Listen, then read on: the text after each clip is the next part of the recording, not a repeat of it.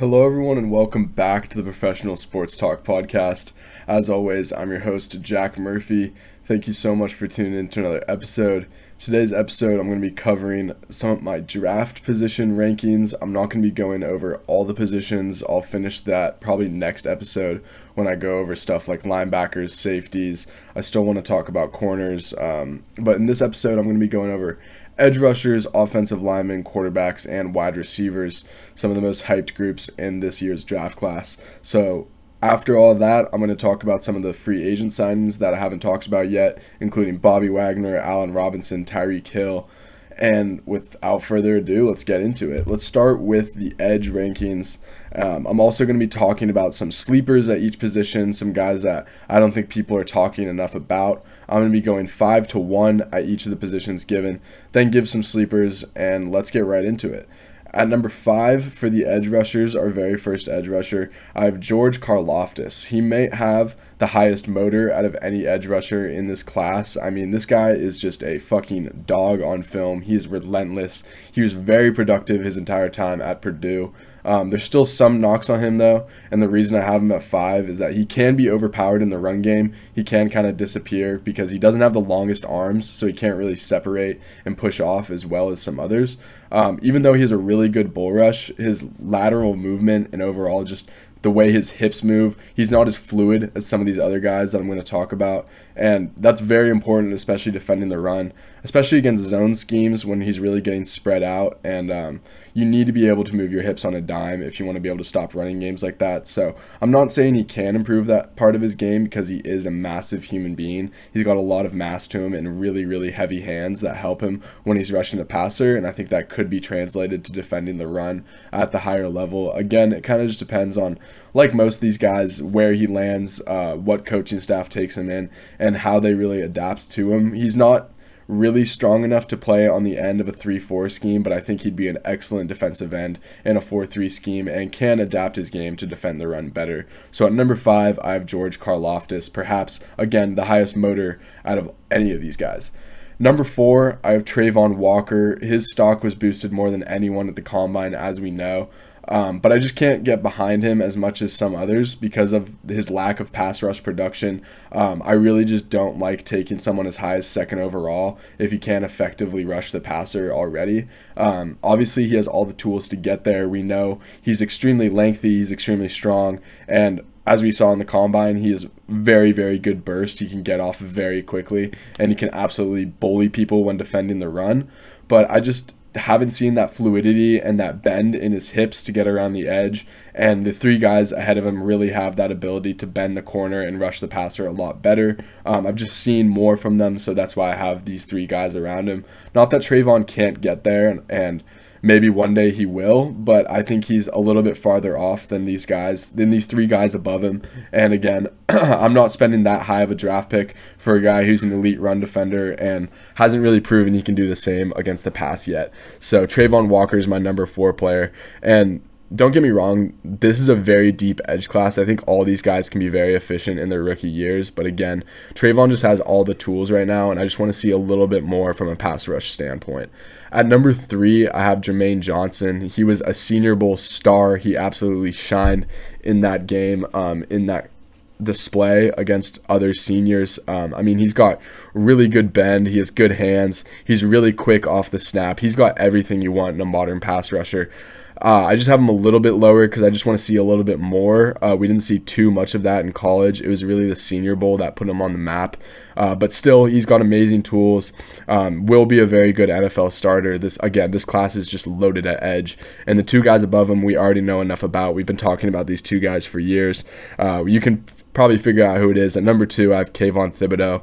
I really don't know what else you need to know about this guy. He's very powerful, really good bend, really, really good upper body strength. Um, I want to see a little bit more in his legs, a little more power, a little more bull rush. Um, he's very much a finesse guy. He still has shown sometimes. Um, where he can be very powerful and he, he is good against the run. He's not great, but I think that's just the one place where he can really improve his game. I think he's going to be a very effective pass rusher day one. Number one, no surprises here. It's Aidan Hutchinson. We all know he's a fucking beast. He was the most productive out of all these guys. Some of his physical tools aren't as good as some of these other guys in terms of in terms of his hand or sorry his arm length, but that's really the one knock on him. Um, he had a really good 40 time at 4.74 at his size 6'7", 260, I believe it was. That's a really impressive time.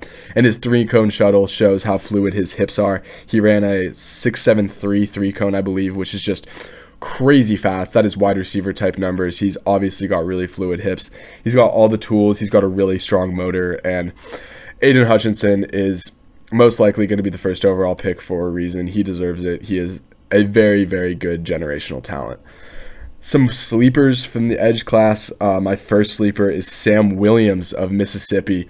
He is another guy who was very impressive at the combine. He ran a 4.4640 at 6'4, 261. That is just absolute explosion that you cannot coach. And that explosiveness explosiveness excuse me really shows up on tape as well. He's really quick to shoot gaps and still flexible and bendy off the edge which we really like to see in these pass rushers. Um, he's got really good hands as well. They're really strong. They're really heavy. He's pretty good at countering other people's hands. He's got a good punch and a slap to get those hands off of his chest. He's still not great against the run which is why you know you're not drafting him in the first round most likely, but he has got some serious pass rush upside. I really like what I saw from him in tape, and I think not enough people are talking about Sam Williams of Mississippi. He was first team All SEC this last year at, with 12 and a half sacks, very productive, and I think that his production in the pros will only increase. I'm gonna get my dog to stop barking, and I'm gonna start this up in a second.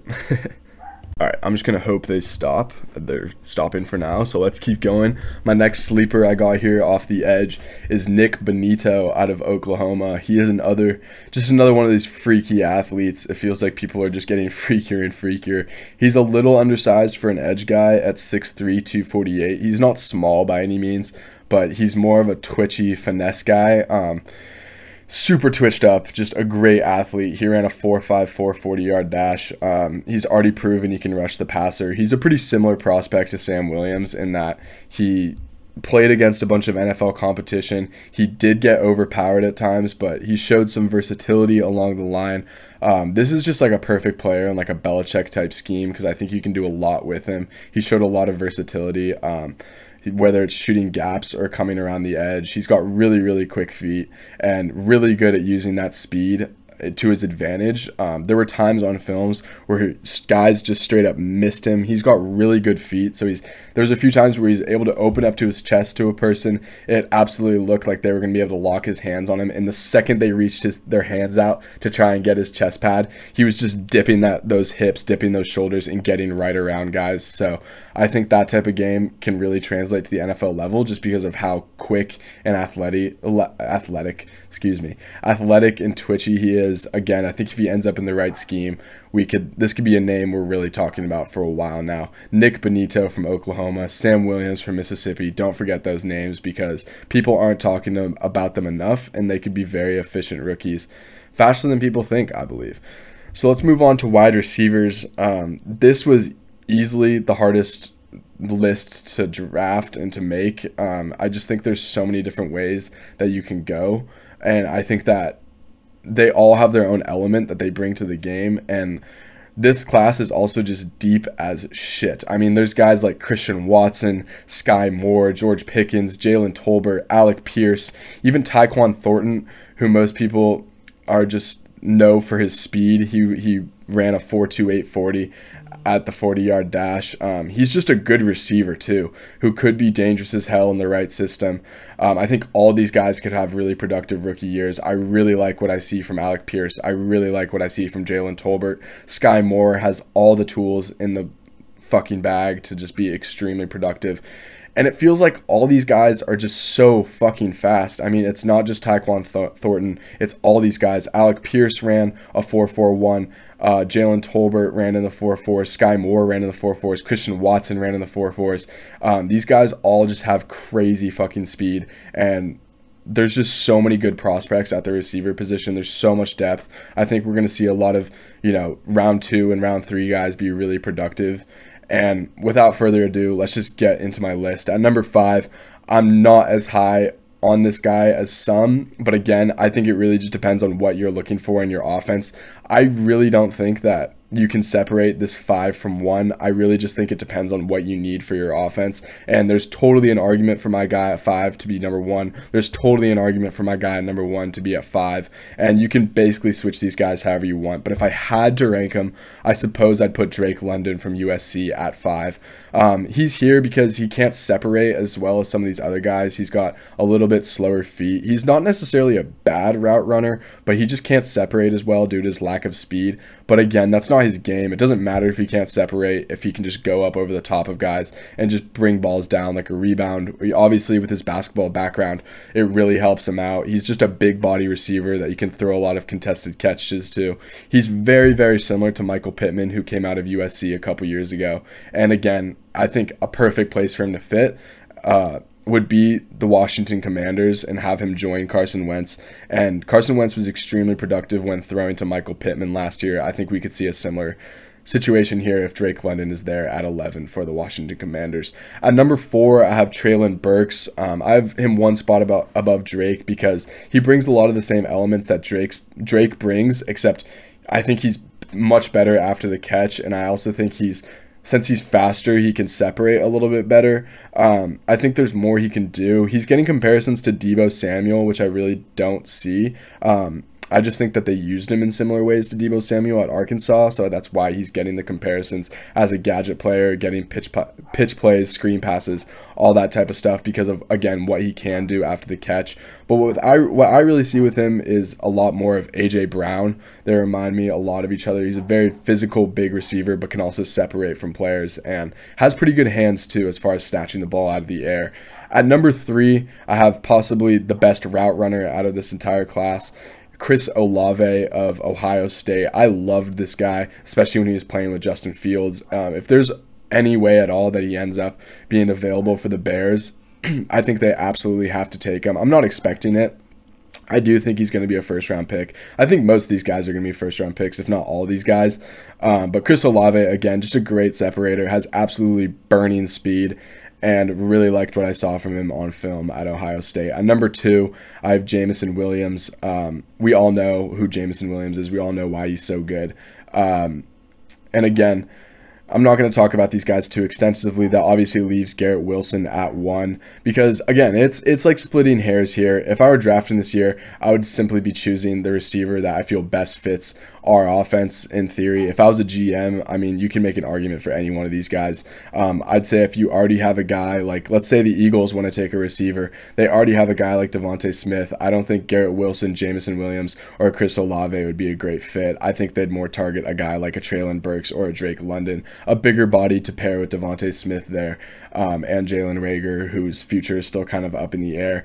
So again, Jameson Williams two, Garrett Wilson one. Um, but that's kind of just because I think Garrett Wilson can just do a little bit of everything. He plays a lot bigger than his size. He's pretty good in contested catches. He can separate really well. He showed that he's a lot faster than a lot of people thought at the combine. He ran sub 4.4, which is absolutely phenomenal. Jameson Williams, if he was at the combine, certainly would have run sub 4.4 too. And with how pass happy and vertical stretching the league has become with these speed demons on the outside, that's why I have these three guys as my top three because they're arguably the three fastest fastest guys while also displaying the most ability to, you know, run routes and separate from their players. So, yeah, again, not going to talk about those guys too extensively because it just really depends on what you want. So let's just jump into some sleepers here. And there's a lot of sleepers, don't get me wrong, but if I had to talk about two, my first would be Alec Pierce of Cincinnati. This guy is a athletic fucking freak. I mean, he is 6'3, 211, and like don't overlook this stat. He had a 40.5 inch fucking vertical. He had a 40 inch vertical at 6'3, 211. That is fucking freaky. This guy is an athlete. Let me say that again. He had a 40 and a half inch fucking vertical. That is ridiculous. Like that there are basketball players that like, do not have that type of ups. Oh yeah, Andy ran a 4.4140. So this guy is an absolute freak, but it's more than just that. He showed a lot more than just that on film. Uh, not only could he separate with that speed, but he showed really really good hands and he had a really good ability to track the ball and make catches in traffic. I really liked what I saw from this guy. I think if he ends up in the right system, he could be extremely productive and I think people are just simply overlooking him because again, I think people are looking overlooking a lot of these guys from Cincinnati. Sauce Gardner is really getting the respect he deserves, in my opinion. In a way, it almost feels like he's being overhyped because he's, you know, got so much swagger and confidence about him. Some even even call it cockiness, but I really think this Alec Pierce guy is flying under the radar. He, I hate to make this comparison because he literally was the best offensive player in football last year, but I see a lot of Cooper Kupp in him. And it's not just because he's white, it's because he's quick as shit. He's pretty good at running routes, and I think he's only going to get better. And they have very similar frames. He can run block with that big frame. Uh, he didn't show too much of on film, but just with how big he is, I, I imagine that you can coach him up to do so. And I really think that you can do a lot with him in this offense. He can play outside, he can be one of those mismatches in the slot and cause a lot of problems with that really, you know, really, really impressive speed he displays. Um, I believe his family has a track background, and it really shows up on film. So I see a lot to love from Alec Pierce. Um, he barely didn't make my top five. He's probably my sixth favorite guy. And my seventh favorite guy would have to be Jalen Tolbert. I mean, I just had so much fun watching this guy. Um, he was absolutely insane last year. And again, just not getting too much attention as some of these other guys. And I think it was because he was at school at South Alabama. But I mean, still, he played his best ball against some of the best teams that he played. Um, he had seven 100 yard games last year. He was extremely productive last year. Um, and he's just very smooth with his routes.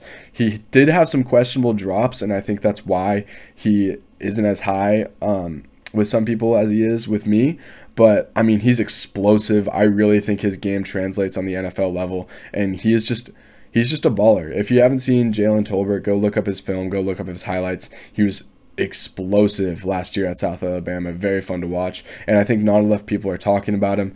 Another guy that I don't think enough people are talking about, I'm just going to talk about this one really quickly, is Tyquan Thornton. I've already talked about him a few times. He's a wide receiver from Baylor who absolutely lit up the combine running a 4.2840. And I think because of that 42840, people are almost overlooking him and just kind of writing him off as, you know, like the next John Ross. Oh, yeah, this guy took over the combine with his 40 time and he's not going to turn end, into anything.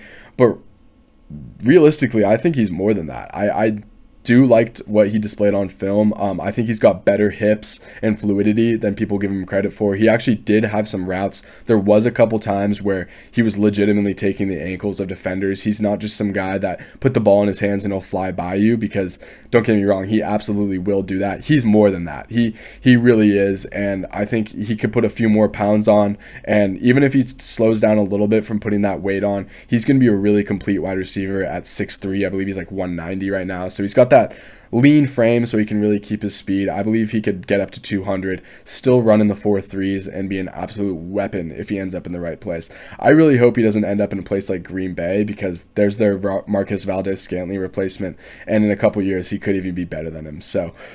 Tyquan Thornton, a name to remember. Don't forget about him. Again, think he's being overlooked just because people are writing him off as just a combine warrior. He's a lot more than that. Let's move on to my offensive tackle rankings at number five. Uh, let's. I'm not going to go over this too extensively. Um, we obviously know you know, there's a couple guys who are really separating themselves for the rest. Regardless, at number five, I have Bernhard Raimann. Um, Bernhard Raimann, I believe he's at Northern Iowa, if I'm not mistaken. That might be Trevor Penning. I might be getting them mixed up. Anyways, Bernard, uh, he was a former tight end, um, and he's got he was extremely efficient and productive for you know barely you know changing the position. I was very impressed with what I saw on film. He's more of a technician. Um, he still has some places to improve his game, but uh, that there's a reason why he's at five and not higher. Number four, I have Charles Cross, uh, Mississippi State tackle. I'm not as high as him on others. Um, I just feel like we've seen this narrative play out before. During his time at Mississippi State, he really he barely displayed displayed his run blocking ability, which isn't as important as pass blocking with how you know predominant the league is in passing these days but a lot of his passing reps were really just quick dump offs um, i really don't see him as a top 10 pick talent but because of need and other guys being gone he may just go in the top 10 i really don't like that value there. I just think that a lot of his film while although he did have some really good pass reps there were times where if another half second, another quarter of a second passed, it would have been a sack. It would have been on him. And I think on the NFL level, with how much better the competition is, I really think that he can struggle his rookie year. Um, I just don't like as much of what I see as some other people. I know some people are really, really high on him. And I'm not saying he won't be a good NFL player eventually. I just don't really see it right away, and I think there's going to be some growing pains there. Um, again, not as high on him. That's why I have a guy like Trevor Penning above him. This guy is, in addition to just being a massive fucking giant specimen at 6'7, 325 pounds, this dude is nasty. He's one of those dogs. He is literally on the record of saying he wants people to hate him. He wants to be a bully out there. He doesn't want to make any friends with defensive ends. And maybe I'm a little enticed by that narrative, by that personality that he's displaying to the media because when I'm looking for a tackle, at least, you know, if I were a GM and I'm looking for a tackle and this tackle says, yeah, I want people to fucking hate me. I want to be the nastiest guy on that field. That's exactly what I want in a left tackle. So I really liked what I saw from him on tape, though, but he's may not have the best inside outside versatility in terms of where the line shifts, whether it be, you know, like a stretch zone to the right or, um, you know, a counter to the left. He might not have the best versatility that way, but he's shown good reps at pass blocking and run blocking. And when he's one on one with your edge defender, he is gonna just do his best again to absolutely bully you, to absolutely hate you. There are some times on film where he gets criticized for, you know, doing a little too much, being a little too extra, and the fact that he can be a little too aggressive. I believe there was a rep at the Senior Bowl where he literally threw the edge defender at the knees of his quarterback because he just simply ripped him down to the ground. And in my opinion, that's not really a problem. You can coach that up, you can fix that, and I'd much rather have that problem than having be, you know, going too easy on these guys. So I really don't mind that, and I don't think that that criticism is entirely fair. And again, it's not a bad criticism to have. If you want to have a problem, you want it to be a problem like that. Number two, I've got Ike Ekwonu. Again, just another dog. These guys are just dogs. He is pancakes and pancakes and pancakes on his fucking film. It's like breakfast every single day when you watch it.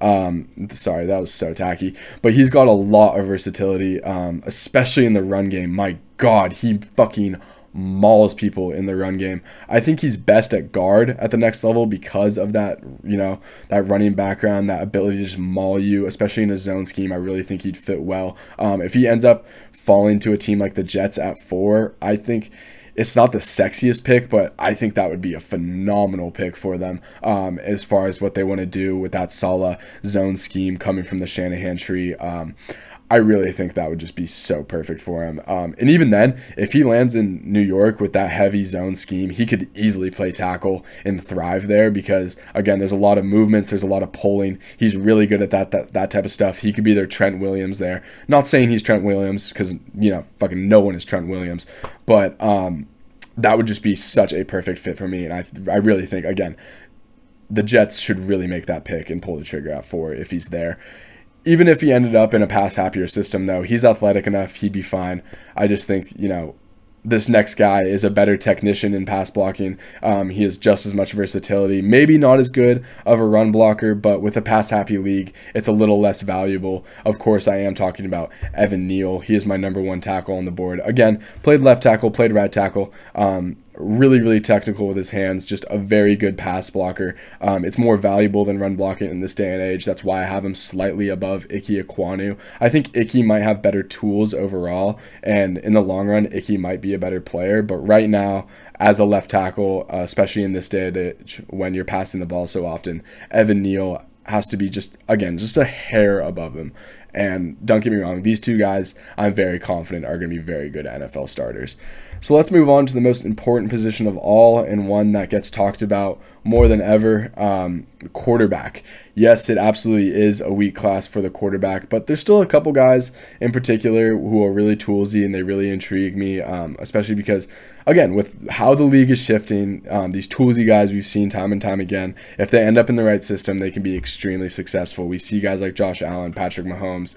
Uh, um, we, we still really yet to see what Trey Lance is going to end up. Justin Fields, you could argue, is extremely toolsy. A lot of these guys that just have all the physical tools, uh, they tend to translate pretty well into the league. I really prioritize that over something like NFL readiness, over something like accuracy. Of course, all that stuff is very important, but you can coach all that. You can't coach arm talent, you can't coach speed. Um, you can coach intelligence, you can coach accuracy, you can coach a lot of these things, and we've seen that time and time again. Uh, the most successful quarterbacks in recent years are the Lamar Jacksons, are the Josh Allens, are these guys that are just freak athletes, athletic specimens. So my two top guys are my best athletes. You can probably figure who's up there, but regardless, let's start at five. I've got Matt Corral. Um, obviously Chris Sims kind of broke the internet again by putting Matt Corral as his number one quarterback. I really don't agree with that take. I like that he's got some versatility. I like that he can, you know, run the ball decently well, but I don't really want to see him continue to do it the way he's doing it at the NFL level because he's not fast enough like Lamar to just not get blown up. Uh, he's been blown up a couple times in college. He actually injured himself his last game in college, which, you know, clearly hurt his stock and He's 6'2, 200 pounds, so he's not small, but he's quick. He's not like the fastest. Um, and overall, he does have really good accuracy and he's got a really, really quick release, which are two things that I really like about him. But the problem is, he just ran an offense at Ole Miss that was not like a pro pro style offense a lot. Uh, it was just a lot of play action. When it wasn't play action, it was RPOs. He's reading one guy's one guy, excuse me, and dumping the ball off. It's just very, very, very simple stuff. So I really didn't like that from an NFL readiness standpoint. I'm not saying that this guy can't be a starter one day, but I really see him more as a backup.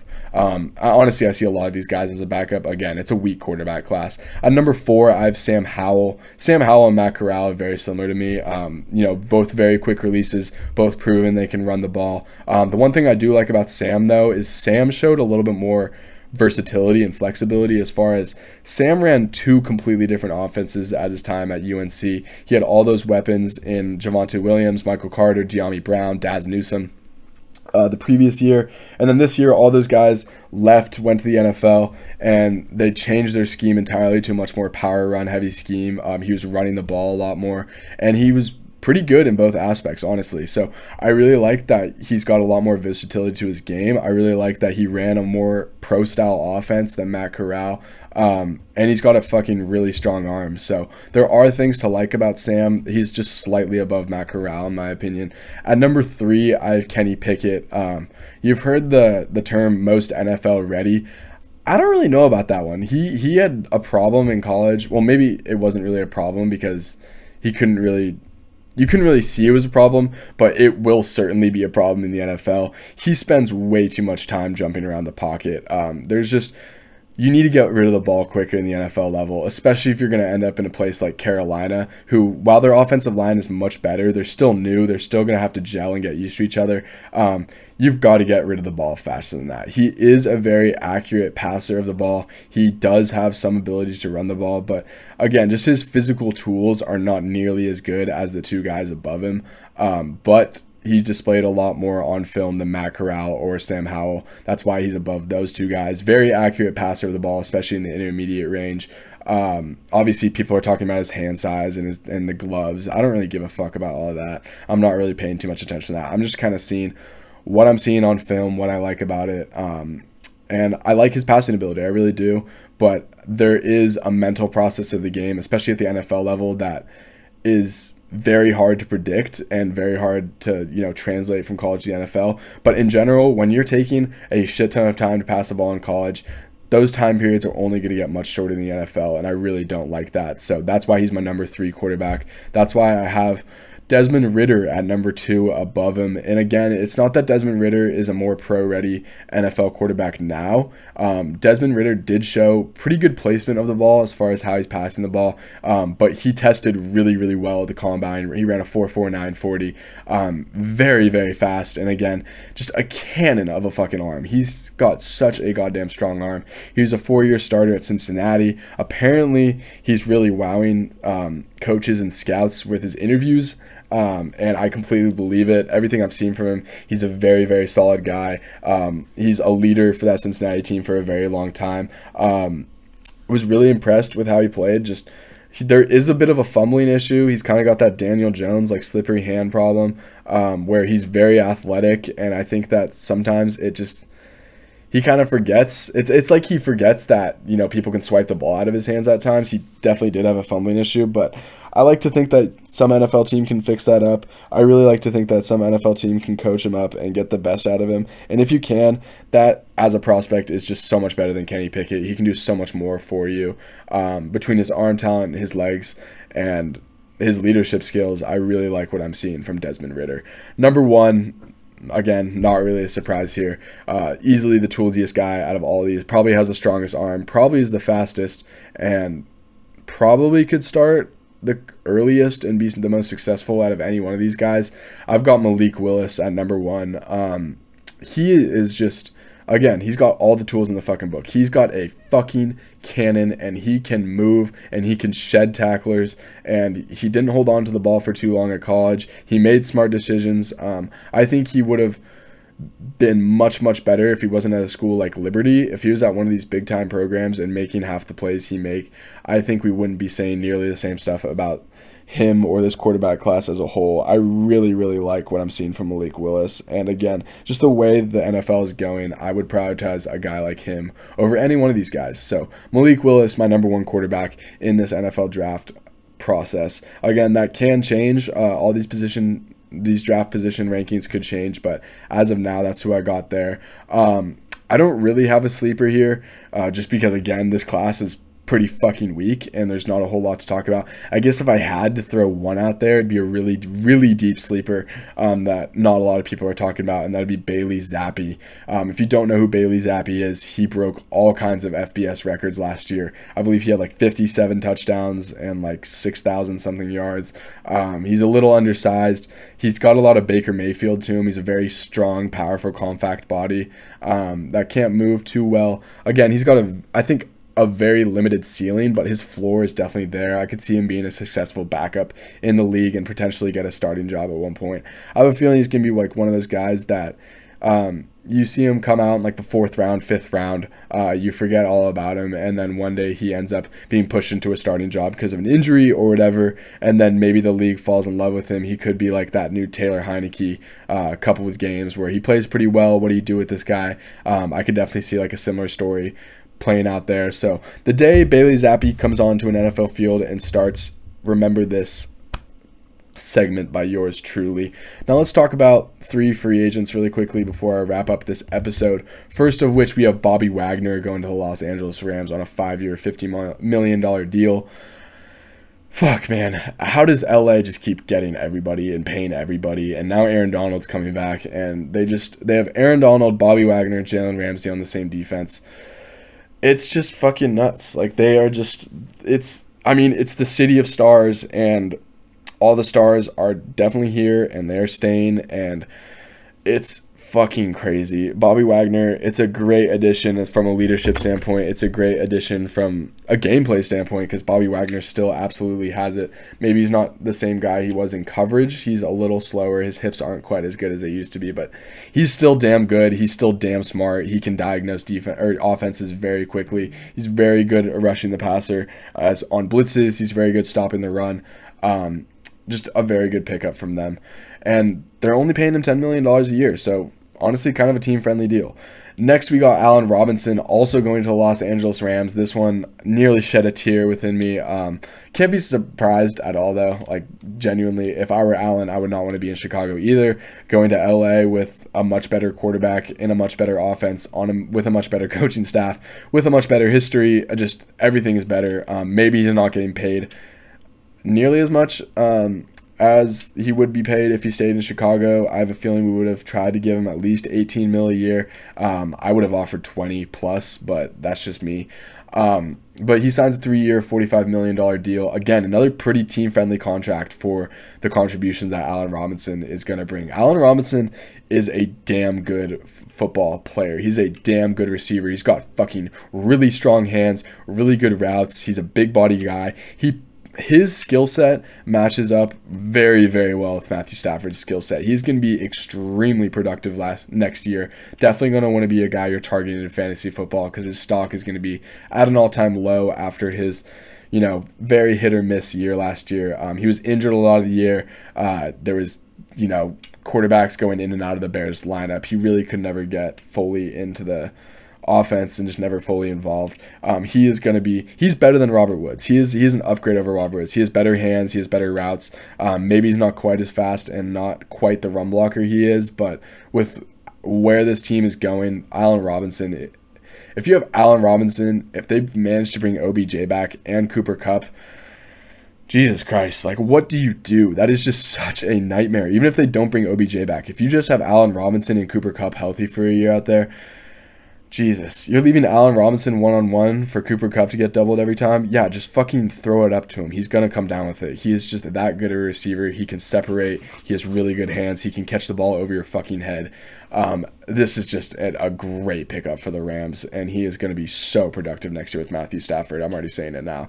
It, it's he's he's so good, and people forget how good he is, and he's still only 29, if I'm not mistaken. So really good deal for the Rams, really good deal for Robinson. Happy for him that he's getting paid, happy that he's on a better team, and happy that he's going to be extremely productive next year. Next, and the final player I'm going to talk about in today's episode is Tyreek Hill. Haven't talked about it yet with you guys. He is going to the Miami Dolphins. Um, he signed a four year, $120 million deal after he was traded for five total picks, including a first round pick this year and a second round pick this year. Um, well, they have their toy to play around with. They have two of the fastest guy in, guys in the NFL in Jaylen Waddle and Tyreek Hill. Um, they also have Raheem Mostert, who is one of the fastest running backs in the league. Um, so Miami is building a track team down there. I'm really with it. I'm really curious to see how they're going to use all these guys with Mike McDaniel coming in from the Kyle Shanahan scheme. Um, they just have speed up the ass. They're going to make every team try and keep up with them. It's going to be extremely hard for them to do so. And Tua with the signings they've made on their offensive line as well in Terron Armstead and Connor McGovern, he is just again running f- lower and lower on excuses. It is Tua time now or never. If he doesn't produce this year, if he doesn't lead them to the promised land of the playoffs, then you absolutely have to move on from Tua because this team is loaded to win now.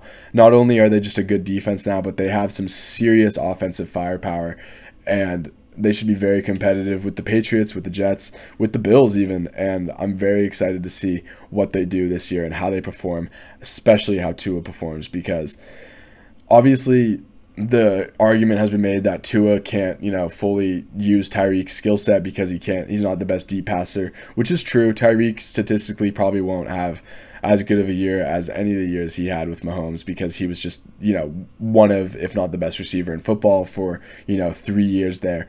But regardless, the impact he's going to have from even a non statistical standpoint, just what he forces the defenses to do and adjust to him and account for his speed and all that shit, um, he is going to tremendously help this football team. And it was a really, really good trade and sign for him. Obviously, it's a very hefty deal, but when you're a team like Miami and you need to make splash plays and you're trying to compete with a team like Buffalo, you've got to make big moves like this. And we've seen time and time again, the most successful teams tend to make the biggest splash moves. So, been an amazing offseason. Had a lot of fun watching a lot of these guys' films. I hope you guys enjoyed this episode. If you did, be sure to share this with your friends and family. Let me know by reaching out to me and give me your thoughts on some of these draft prospects, some of these free agent signings. Let me know where I got my rankings wrong. Let me know if you guys like some of these sleepers. Uh, again, highly recommend watching the film of some of these guys, particularly Alec Pierce, Jalen Tolbert, Sam Williams, Nick Bonitto, a lot of these guys that people aren't talking enough about. Go check them out because they're extremely fun to watch, and that's some of the most fun part about this whole draft process. Obviously, we can talk about the very hyped up recruits. We can talk about, you know, the guys who are going to make an immediate impact, but it's really some of these deeper guys that I think are the most fun to talk about because we forget guys like Cooper Kupp were a third round pick, guys like Antonio Brown were a sixth round pick. Obviously, the most notable example, Tom Brady, the last overall pick of the draft. The list goes on and on and on. The draft is where, you know, teams make or break their next 10 years. So it's, I'm so excited for it. I, I hope you guys are too. Again, hope you enjoyed the episode. I'll talk to you guys next Wednesday. That's been it from me. Um, there's a lot of announcements coming up in the future. I'm actually going to be rebranding soon. Um, so we'll talk about all that very soon. I'll keep you guys updated. And yeah, thanks for listening, guys. Peace out.